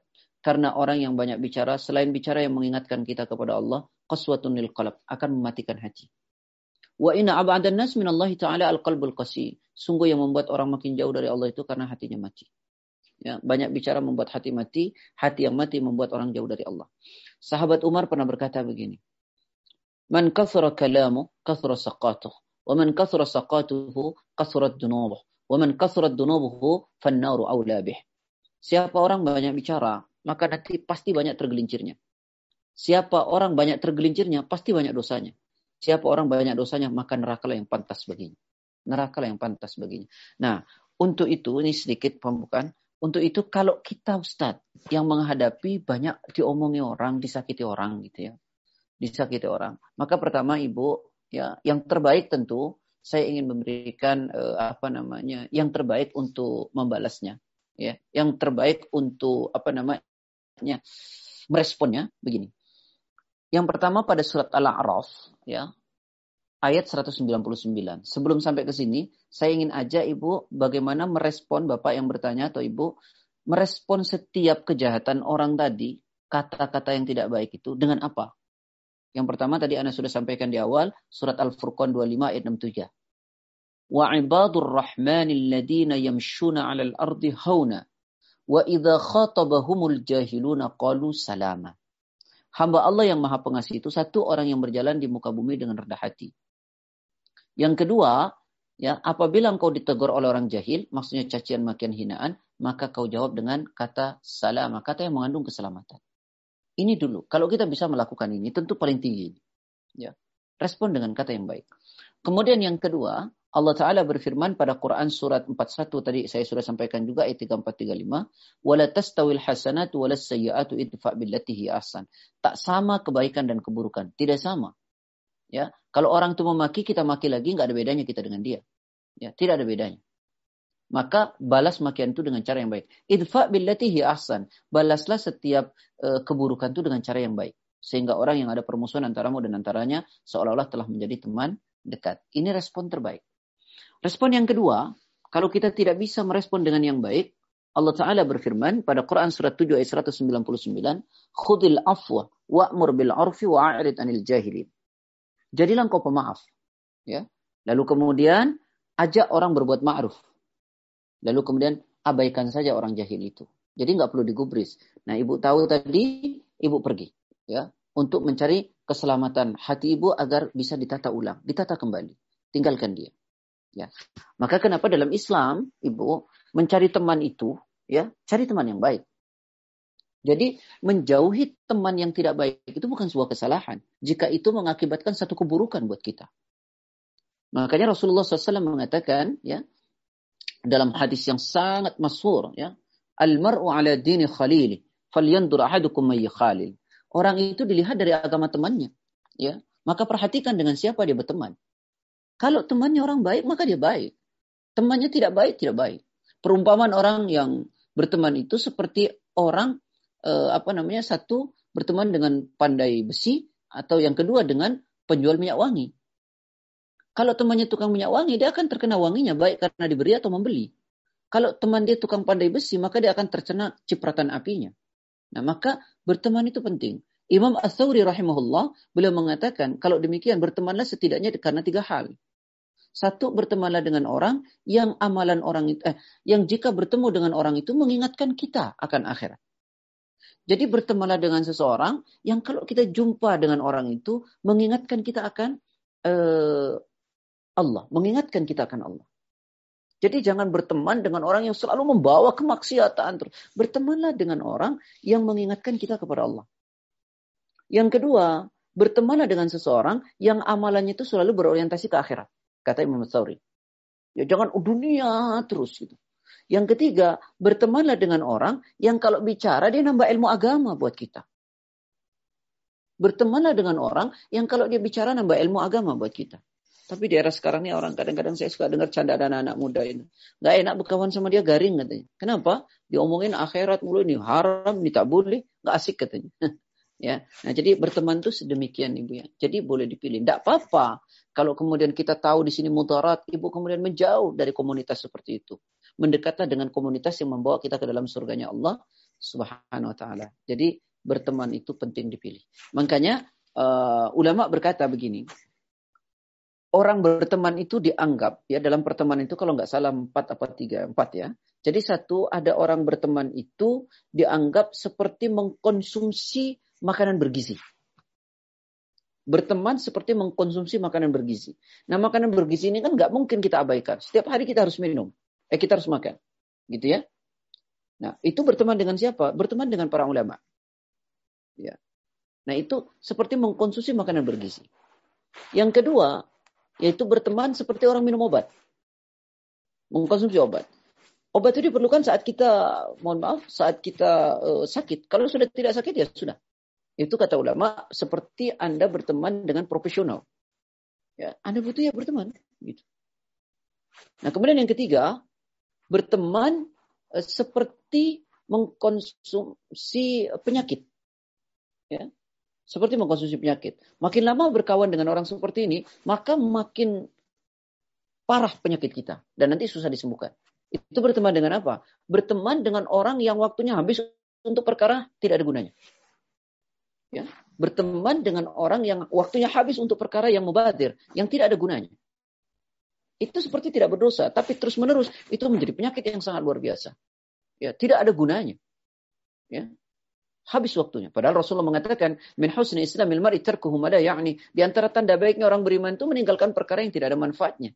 Jadi orang mukmin itu seluruh waktunya produktif, seluruh waktunya penuh makna, seluruh waktunya adalah kemanfaatan. Ya, semua waktunya kemanfaatan. Maka tidak boleh waktu dihilangkan begitu saja sia-sia. Ya, maka Allah mengatakan kalau Anda mau jadi orang beruntung, qad aflahal mu'minun, perlu bertuntung orang beriman itu salah satunya apa? Walladzina hum. Dia tinggalkan perkara yang tidak ada gunanya, baik kata-kata maupun perbuatan yang tidak manfaatnya. Tidak ada gunanya. Maka tinggalkan. Berbicara juga demikian. Ya, maka yu'minu billahi wal yawmil akhir falyakul khairan wal yasmut dan seterusnya. Nah, ikhwani wa akhwati fillah, yang terakhir itu seperti orang berkawan mengkonsumsi racun. Ya, mengkonsumsi racun. Berkawan dengan siapa? Dengan orang ahli maksiat dengan pendosa. Maka itu seperti berkawan, kita seperti mengkonsumsi racun. Tiap hari masuk tuh racun dalam tubuh kita. Maka rusaklah tubuh kita. Ini mengkonsumsi dengan orang, eh berteman dengan orang ahli maksiat. Ya, demikian ya Ibu. Jadi tidak apa-apa Ibu menghindar dari orang-orang seperti itu dengan tidak niat memusuhinya. Ya, karena ibu tidak sanggup mengelola hati saat itu, maka menyingkirlah dulu, kelola hati dengan baik. Ya, setidaknya saat itu agar tidak responsif, ya ibu kemudian ta'ud. Ya. Ta'ud, kemudian bisa berwudu. Karena wudu itu dengan air. Ya, dengan marah itu adalah setan, maka setan itu dari api kalah dengan air. Itu. Wallahu a'lam. Fadal. Jazakallah khair Ustaz. Wa jazakallah khair. Pertanyaan berikutnya.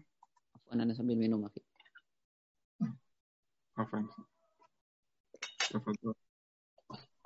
Assalamualaikum Pak Ustadz. Saya mau tanya di usia yang sudah cukup ini, saya belum dipertemukan dengan jodoh saya. Saya sudah sabar. Adik saya menikah dulu, ikhtiar dan berdoa semoga Allah memberikan calon imam yang diridhoi Allah. Amin ya Rabb. Bagaimana caranya sabar dan ikhlas ini selalu ada di dalam hati tanpa ada mengeluh dan sedih? Saudaraku yang saya cintai karena Allah. Yang pertama kita lakukan ini sebelum saya menjawab di ujungnya. Yang pertama kita lakukan dalam hidup ini adalah ikhtiar. Ya, ikhtiar yang maksimal. Ya, ikhtiar itu penting. Dan Allah akan selalu menghargai ikhtiar kita. Tidak ada ikhtiar yang tidak dihargai oleh Allah. Cuma orientasinya bukan output, tapi proses. Yang penting kita sudah melakukan kebaikan. Hasilnya serahkan. Ya jadi ikhtiar itu penting. Sebagaimana misalnya ikhtiar itu yang tidak mungkin bisa menjadi mungkin. Apa yang terjadi kepada uh, Ismail kecil dan Siti Hajar. Ya, dibawa ke sebuah lembah oleh Nabi Ibrahim yang kemudian sekarang dikenal dengan Mekah itu tempat tandus gersang. Nah, saat itu perbekalan habis ketika sudah ditinggal oleh Ibrahim alaihissalam, uh, Ismail kecil dan ibundanya Siti Hajar. Nah, perbekalan pun habis dan uh, kehausanlah si kecil Ismail. Secara logika tidak mungkin ada air di tempat itu. Secara logika tandus gersang. Tetapi Siti Hajar tetap berusaha berjalan dari sofa ke Marwah. Itu di antara bukit-bukit dan batu-batu. Sang itu adalah uh, usaha artinya. Ya, asal kata sang. Jadi berusaha. Maka dari usaha yang sangat luar biasa itu, Allah hargai muncul air zam-zam. Tolong saudariku, jangan pernah berputus asa. Atau saudaraku, jangan pernah berputus asa. Ya, Jangan pernah berputus asa. Teruslah berusaha. Teruslah berusaha, terus terus terus lakukan. Ikhtiar. Ikhtiar. Ya. Sama rezeki juga demikian. Ya. Lalu kemudian yang kedua, setelah ikhtiar apa? Jangan lupa yang kedua, doa yang optimal. Doa yang optimal. Minta kepada Allah. Ya. Minta kepada Allah. Ya Allah, minta menangislah kepada Allah.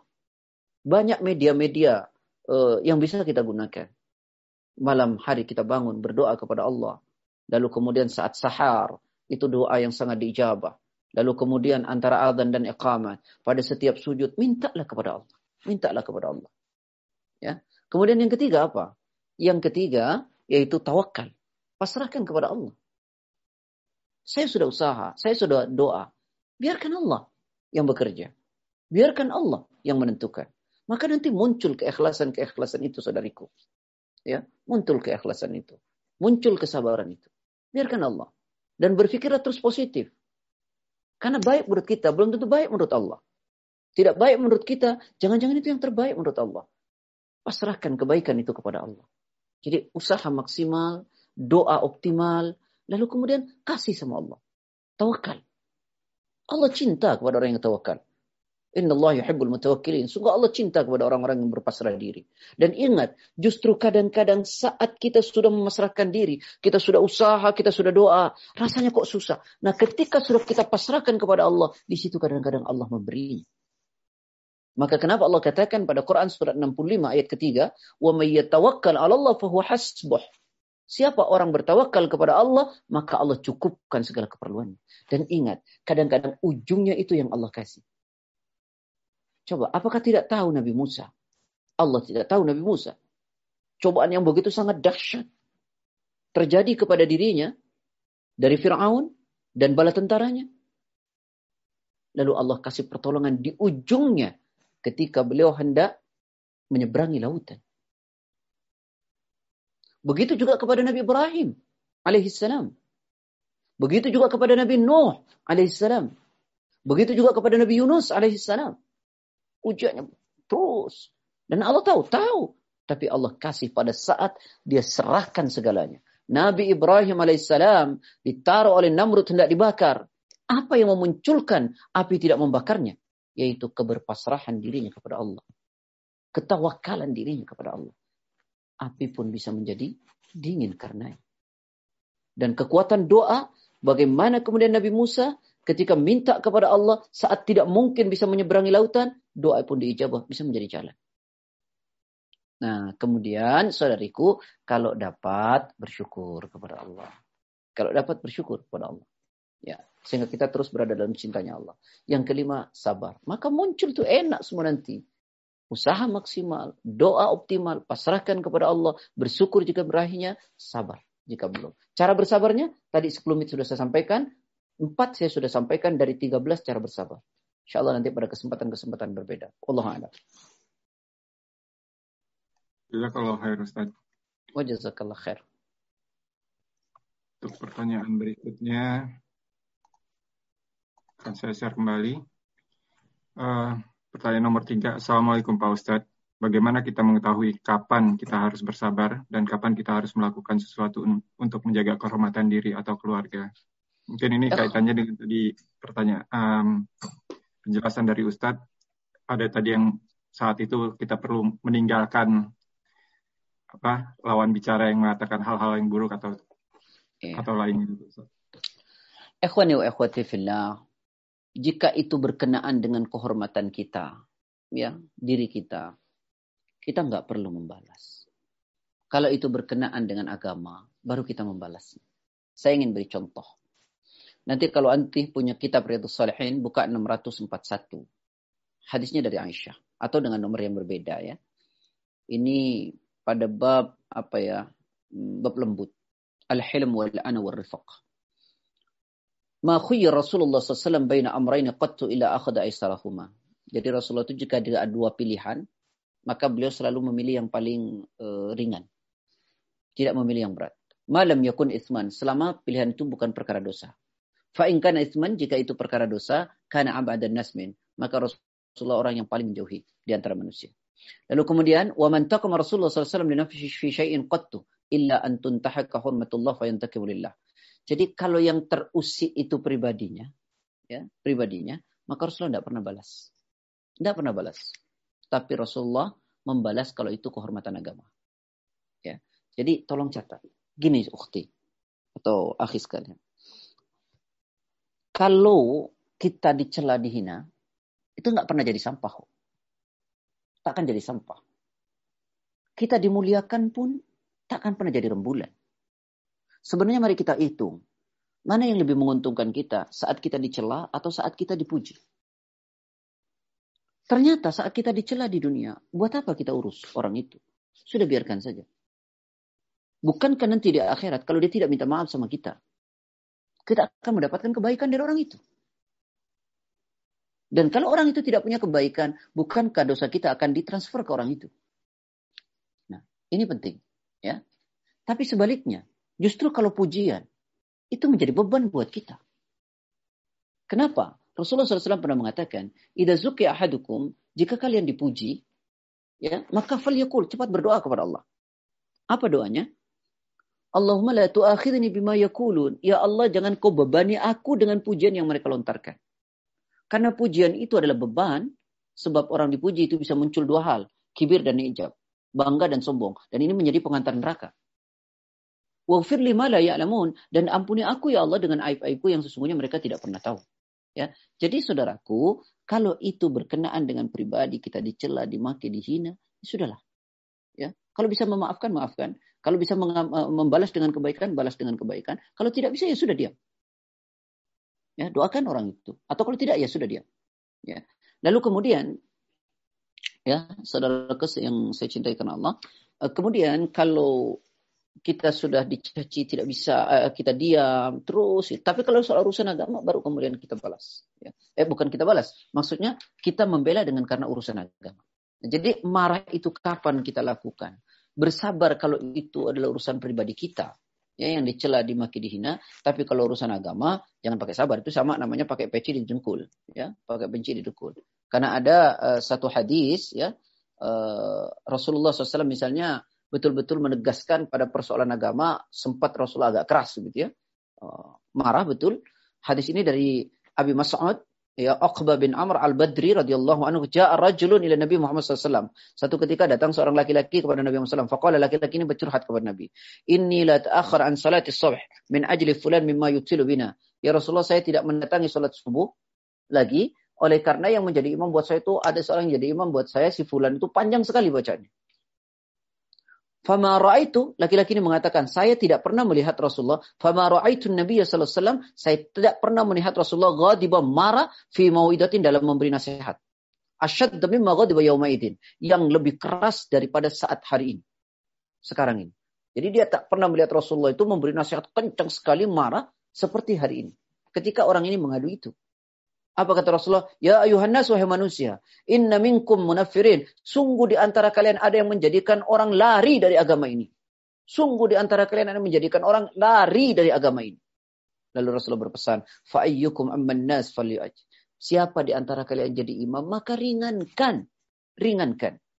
Fa inna min wara'ih al-kabir. Karena sungguhnya orang yang menjadi makmum di antara kalian itu ada orang yang sudah tua. Wasagir, ada anak-anak. Wadhil, wadhal haja, ada orang yang punya kepentingan, keperluan.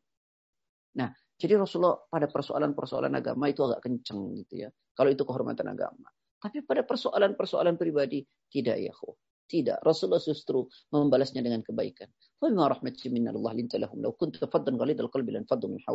Maka karena rahmat dari Allah engkau berlaku ramah lembut terhadap mereka. Seandainya engkau berlaku kasar, maka mereka akan menjauh dari dirimu. Ya, jadi kalau itu persoalan pribadi, ya kalau bisa maafkan, maafkan. Balas dengan kebaikan, balas. Kalau tidak bisa ya sudah cuekin aja. Cuekin aja. Ya, seperti misalnya eh, ada satu hadis ada seorang laki-laki datang kepada Rasulullah, dia katakan innali kurabatan. Ya Rasulullah, aku punya kerabat. Asiluhum, saya selalu menjalin silaturahim dengannya. Wa yaqta'uni, tapi dia memutusnya denganku. Tidak mau. Wa ahsan wa ahsan ilaihim wa yusi'una ilayya. Saya selalu berbuat baik kepadanya, tapi dia selalu berbuat jelek sama saya. Ya, kemudian wa ahlu anhum wa alayya. Saya selalu bersabar berbuat baik, tapi dia selalu berbuat jahil sama saya. Dia ngomongin saya ke mana-mana. Faqala Nabi mengatakan wa in kulta kama kulta fakannama tusifuhul millah. Ya, jika keadaanmu seperti yang kau ucapkan itu maka engkau seolah-olah telah menyuapi pasir panas kepada mereka dan kemudian Rasulullah mengatakan la yazalu ma'aka min Allah taala dhahirun alaihim ma dumta ala dhalik. Selama engkau melakukan demikian maka Allah akan selalu bersamamu, Allah menjaga dirimu dari kejahatan-kejahatan orang. Jadi demikian ya akhwah ya. Jadi bersabar itu kalau urusan yang terusik adalah pribadi kita. Tapi kalau urusan agama baru. Allah alam.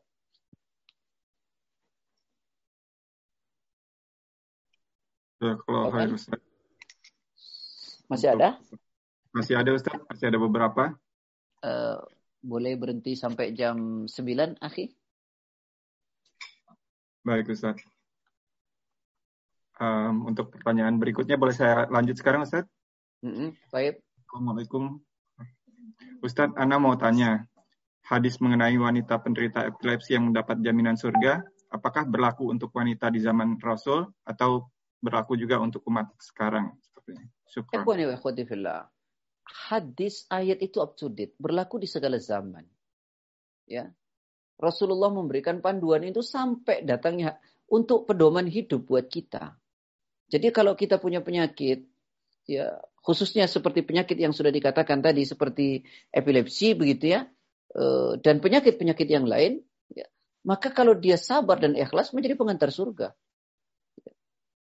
Bukankah ada sungai pembersih ya dari segala kesalahan kita? Apa itu? Satu taubat, dua amal soleh, tiga adalah cobaan. Jadi pengant sungai pembersih, pembersih pembersih dosa kita. Yang pertama itu adalah taubat atas kesalahan, itu pembersihnya. Yang kedua adalah amal soleh, segala amal soleh.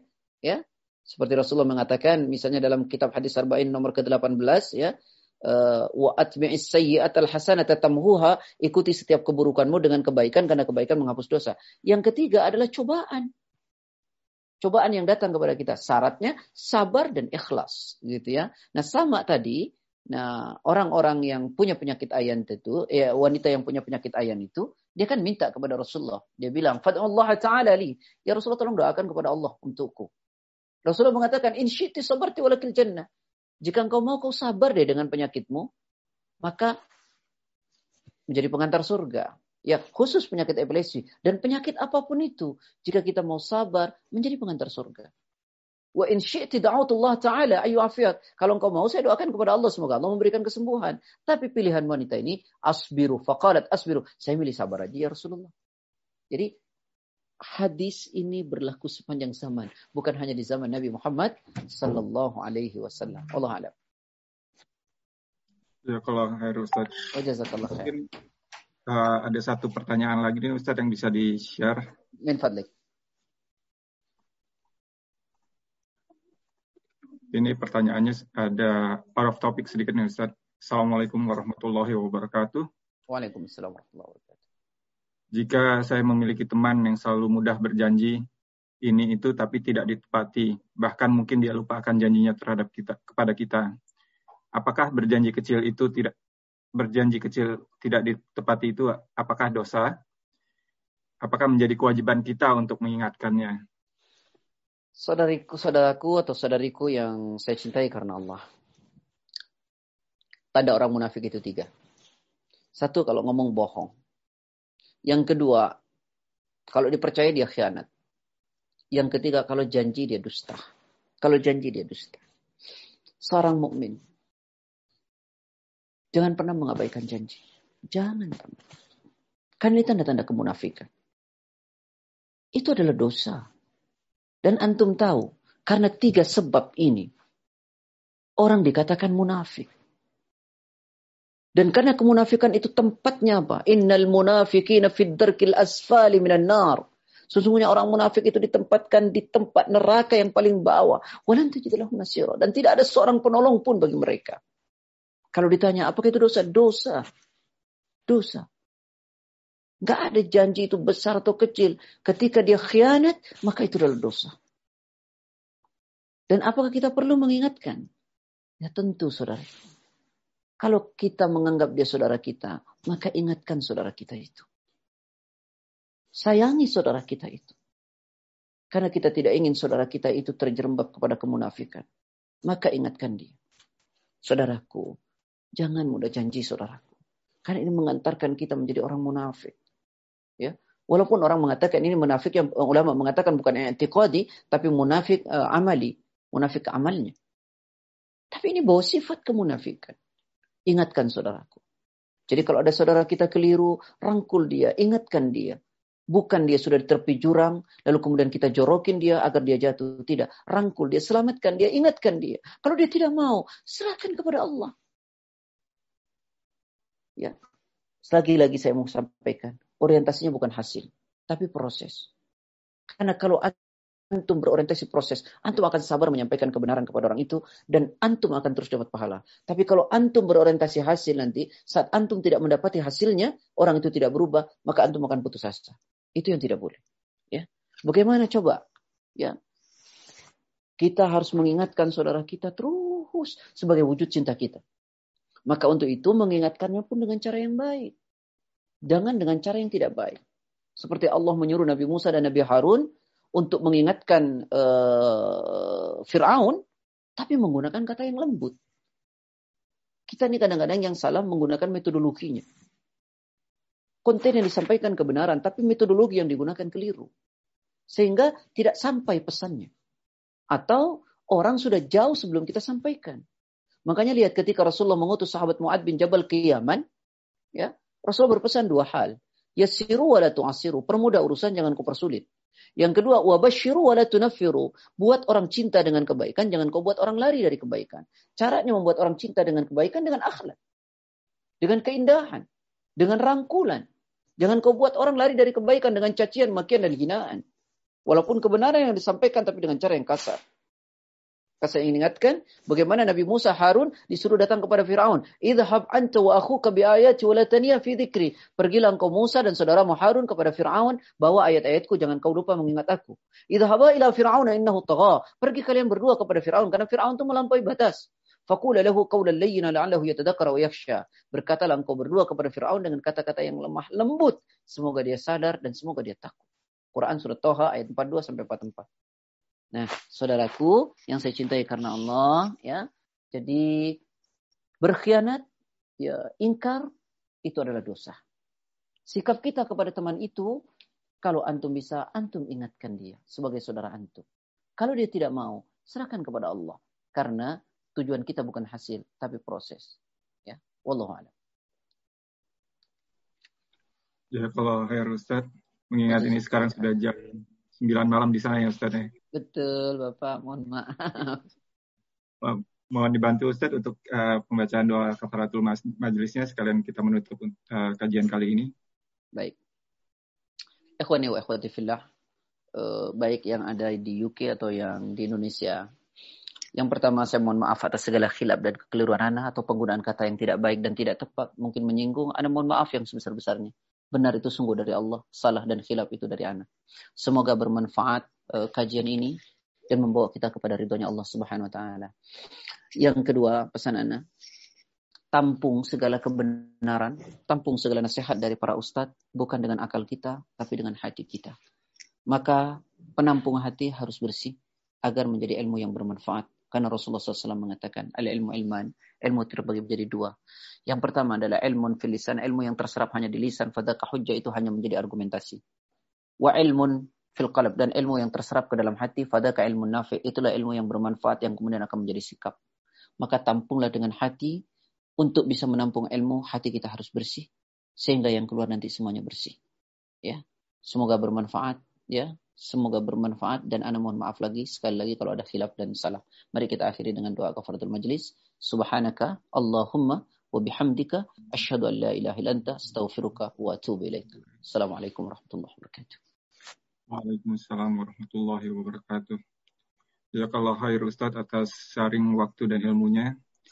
Uh, diingatkan kembali untuk ke yang lain untuk menyimak kaj kembali kajian kali ini dan kajian-kajian sebelumnya, silahkan kunjungi YouTube channel kami, Paduka underscore UK. Dan uh, atas kekurangannya penyelenggaraan kajian kali ini, kami mohon maaf sebesar-besarnya. Barakallahu fikum, wabillahi taufiq wal hidayah. Wassalamualaikum warahmatullahi wabarakatuh. Waalaikumsalam warahmatullahi wabarakatuh.